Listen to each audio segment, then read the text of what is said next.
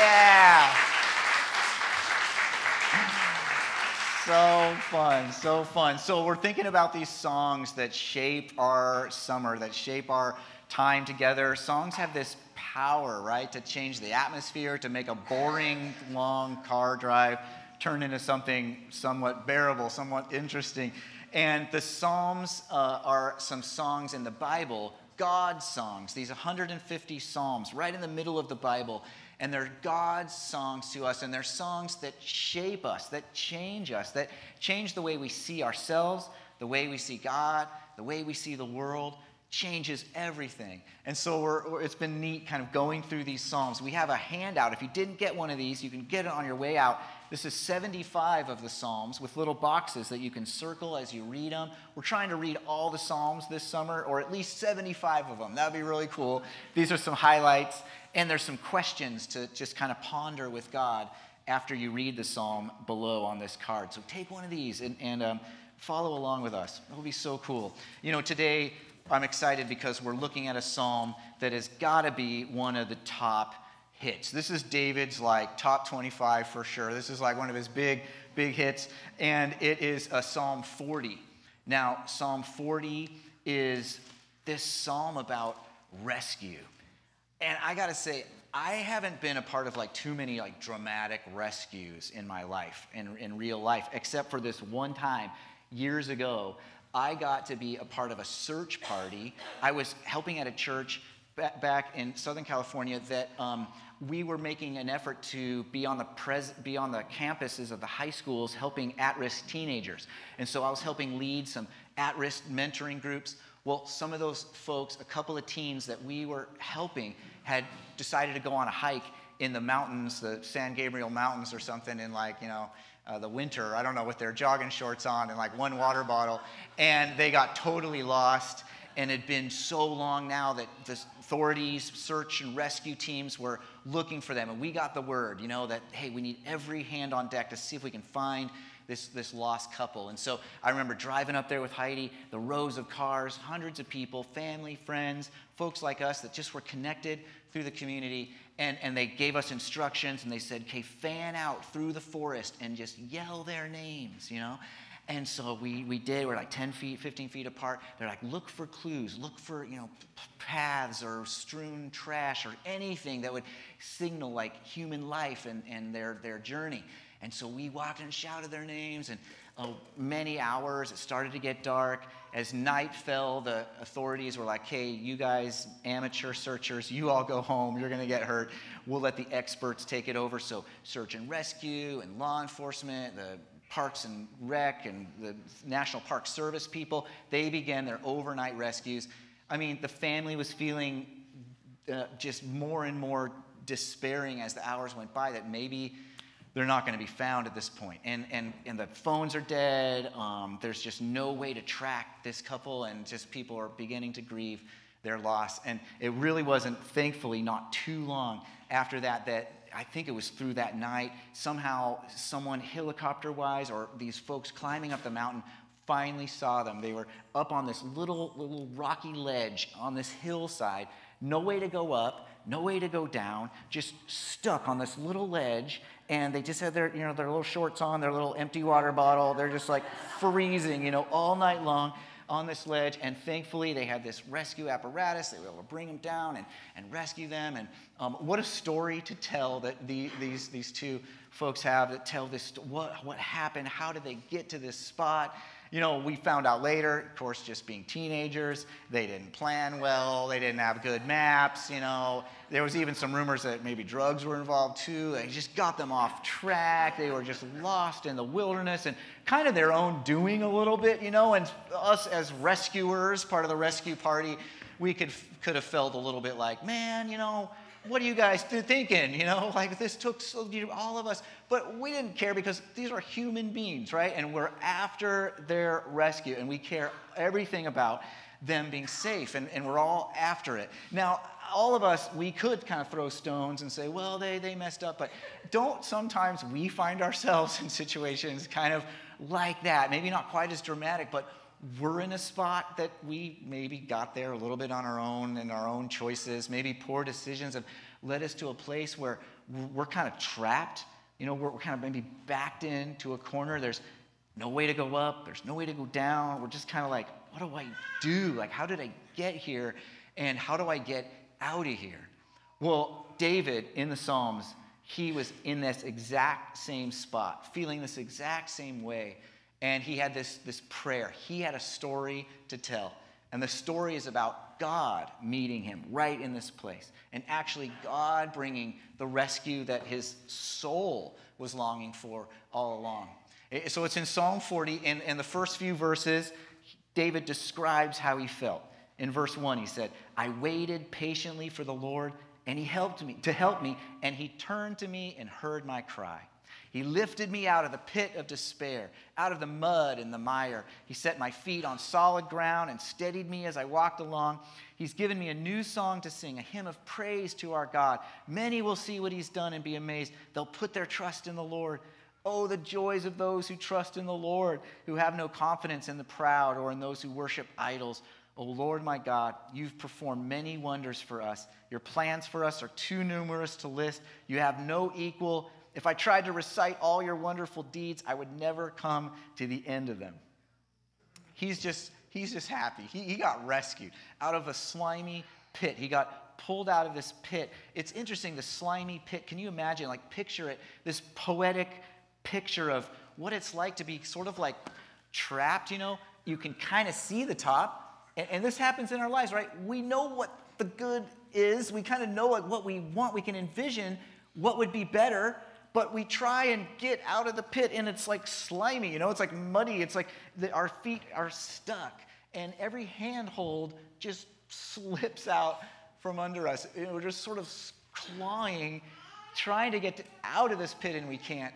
And here's this picture of God meeting him right there in that spot, pulling him out, this, this external force, this outside effort beyond himself, pulling him out of this place. Just like those two teenagers up on that little cliff, they couldn't rescue themselves. Like, they, they couldn't pull out some inner strength out of wherever and get themselves out of that situation. It had to require an outside effort, an outside force to meet them where they are. And this is this moment. And not only does, does God meet David in this way, but he restores him. Like, he puts him back on his feet.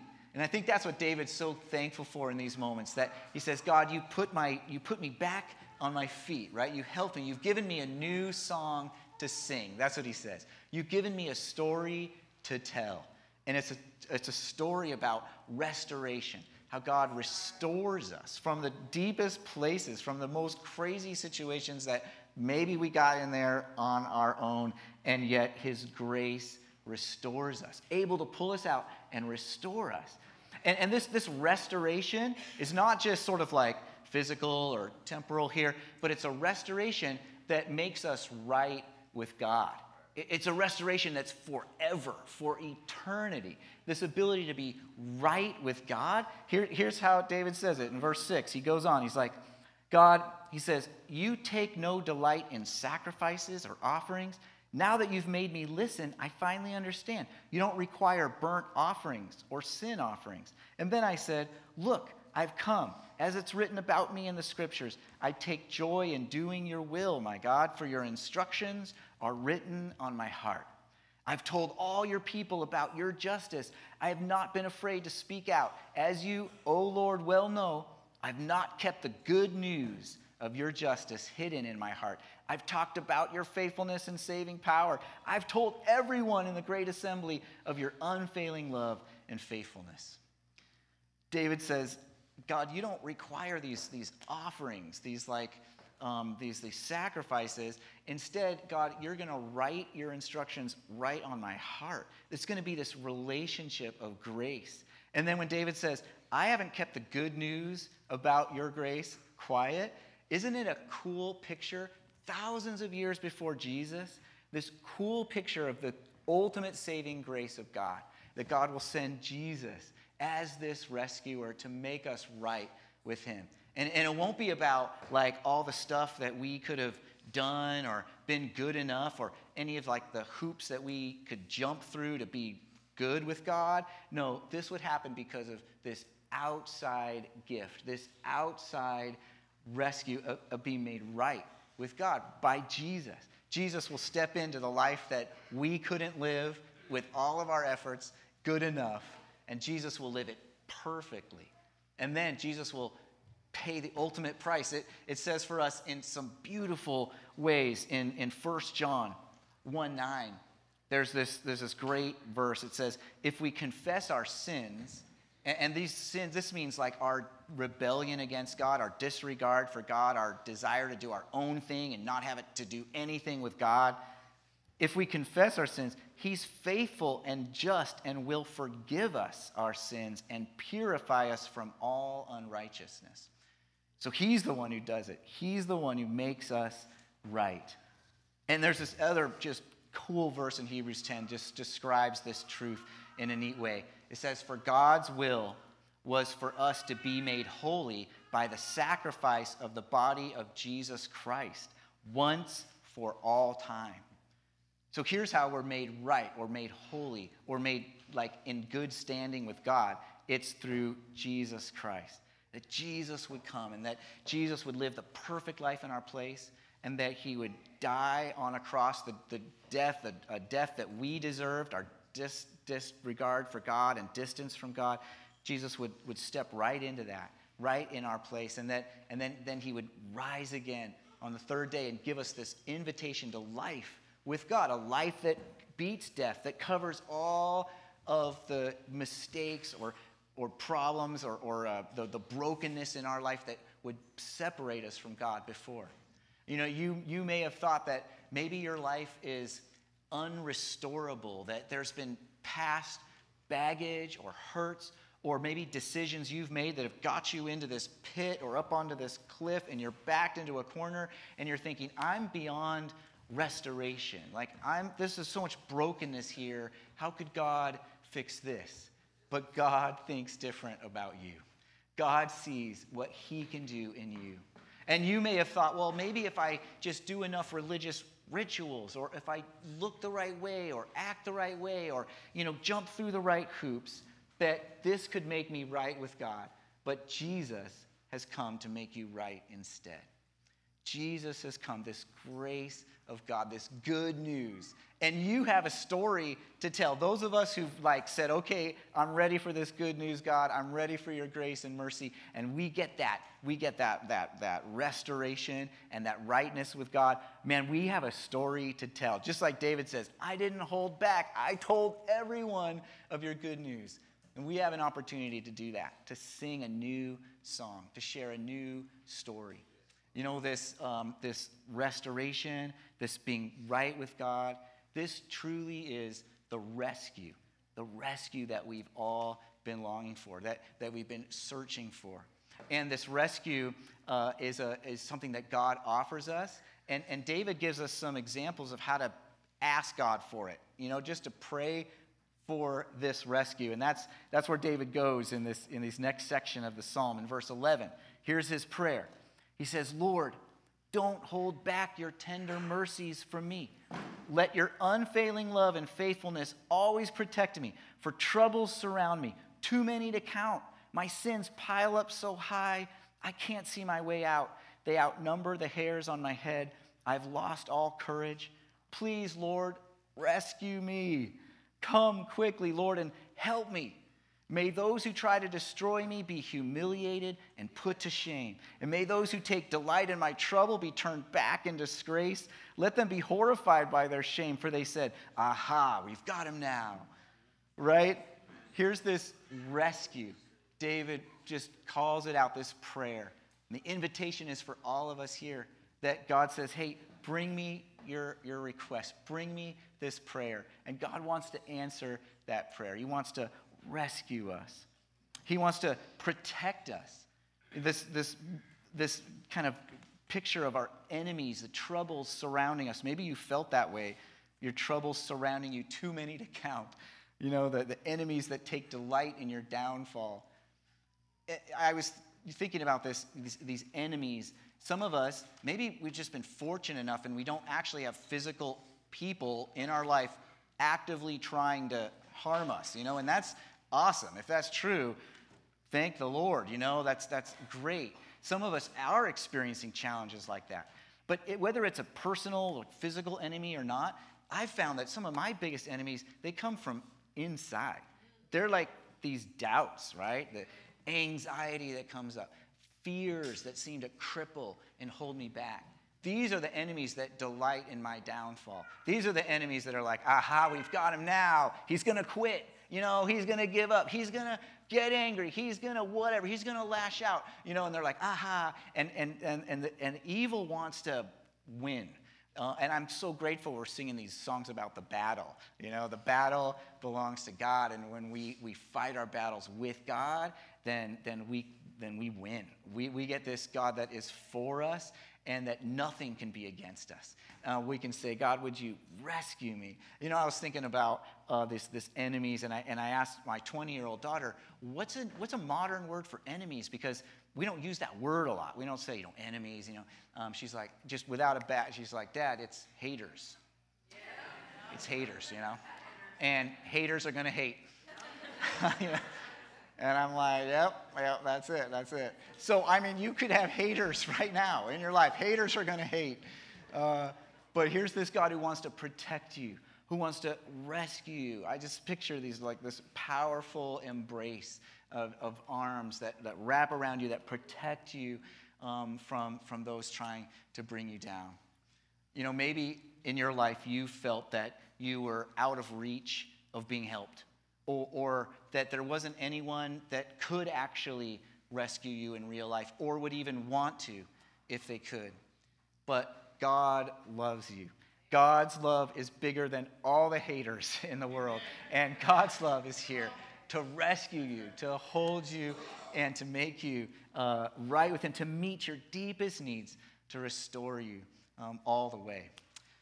You know, real rescue, though, real rescue happens when we stop trying to save ourselves, right? Um, I, those two teenagers on the cliff, I mean, they, thankfully, in the mercy of God, I mean, they didn't have another way. They didn't have a way to try to save themselves. They were just done and end of the line, nowhere to go. And they just sort of were there. And, and, and yet I hear these stories about people in, like, drowning situations, right? This is a whole different situation where where a person who's beginning to drown, they're they're they're like this manic kind of like um, they're in shock and they're paddling so hard with their arms trying to survive. And oftentimes those who try and rescue someone drowning, they'll get pulled down as well in the water by the drowning person, and oftentimes they'll both drown. And so expert lifeguards know. This is, sounds so tragic, but they know how to recognize when the drowning person begins to give up. You know, because they, they, don't, they can't go in because the arms are thrashing and the person's not thinking clearly. And so they wait. They just, I can't imagine what this would be like, but to wait for the person to just kind of give up. You know, just, I, I can't fight anymore. I'm beginning to black out. I'm beginning to, like, take in water. This is it.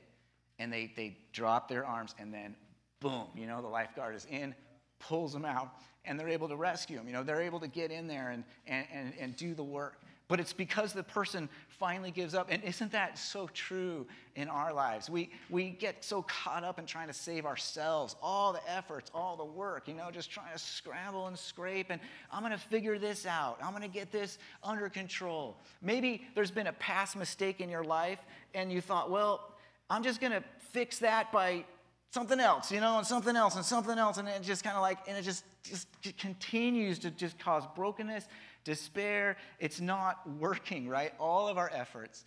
And I wonder if God is, I, I know God's there, and I know He's patient with us, and I wonder if He's like, when you're ready, you know, when you're ready, I'm going to, I'm going to meet you right there when you're ready. And so sometimes for us, it's like this act of faith to just be like, okay, you know, God, I'm tired of trying to figure it out myself. I, I realize that I can't. And so, God, would you do it? Would you rescue me? God, rescue me. And this is exactly where David ends this psalm. I love the way he words it, how he expresses this expression to God. And so I want to read the last few verses. And I wanted to read it from the Message paraphrase because it's just kind of colorful and different. And this is how the Message records those last two verses of the Psalms, this Psalm forty. David says, "But all who are hunting for you, oh, let them sing and be happy. And let those who know what you're all about tell the world you're great and not quitting. And me, I'm a mess. I'm nothing and have nothing. Make something of me. You can do it. You've got what it takes, but God, don't put it off." I mean, we could pray that prayer, right? We're honest with ourselves, every single one of us. I just be like, okay, me, I'm a mess, you know? But God, you can make something of me. Only God can. And we can try all of our efforts and it just won't come through, but God can do it. God has what it takes. And we can say, God, don't put it off.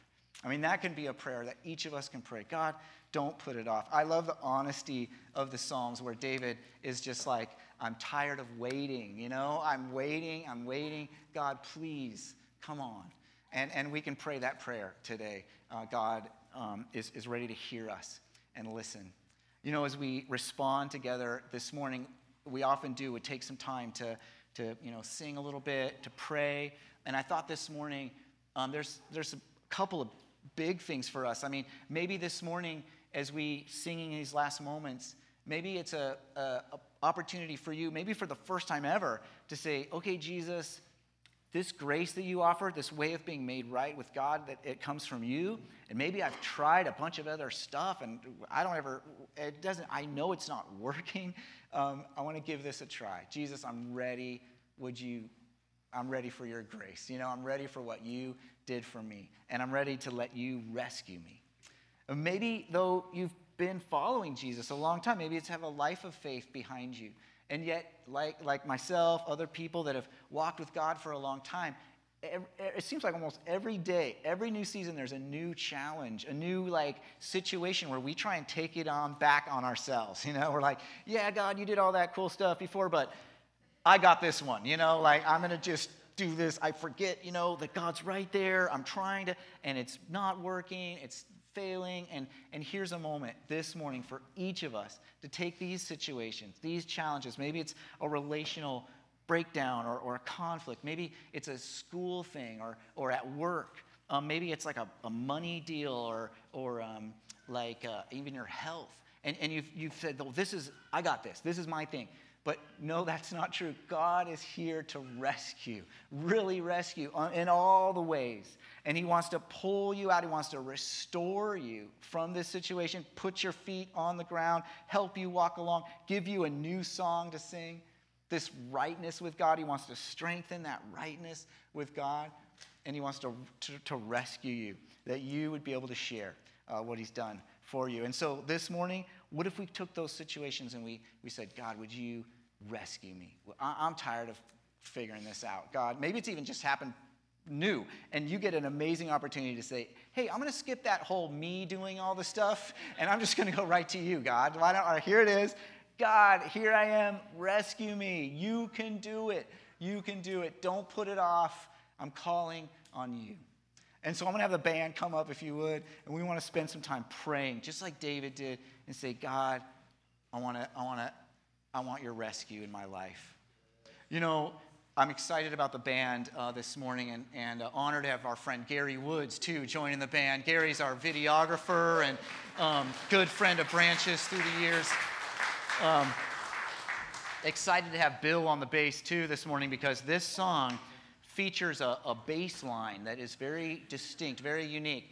Um, in fact, this song was written by a band uh, in about nineteen eighty-two, nineteen eighty-three, way back in the day. And um, it was forty years ago, actually, forty years ago. So they're, they're, they're finishing their album. They've got like um, one hour left in the studio because they're paying for overnight rates so they can save money. And so they're recording all night long and they've got one hour left. And they're like, we need one more song. It just doesn't feel like it's done. The album's not done. And another band is waiting to come in. They're knocking on the door. Come on, get out of there, guys. And so they're like, all right. So the one guy gets the bass guitar, and he's like, what about this one? Remember, I've been working on this. And the other guy gets the guitar, and he's like, yeah, that's cool, that's cool. And then the singer, well, he just has the Bible open at the moment. And he has the Bible open to Psalm forty. And, and so he's looking at Psalm forty, and he just starts pulling out words out of Psalm forty. And like, all right, let's do this. And he, they make a song, and it's called forty, and the band is U two. And they tour the world for forty years with this song, singing it in thousands of places all around the world. A new song to sing, a new story to tell. That's where this song comes out of. And I thought for us, wouldn't it be cool if at Branches right here, forty years on from this moment, we get a chance to sing that song together too. So the band's got it. They're working it up. Um, and, uh, and what a cool picture that we as a church here at Branches, that we could be a, a community that has a story to tell. We could be a community that has a new song to sing, and that many would see it, you know, many would hear and get to know this grace of God because of the story of our lives, of being rescued by God and telling people about it. So let's, let's do it. Are you guys down for this? All right, let's stand together if you would. And here we go, band. How does this go? Teach it to us. We'll right. go for it. I've waited patiently for the Lord. He inclined and heard my cry. He lifted me up out of the pit, out of the miry clay. I will sing, I will sing.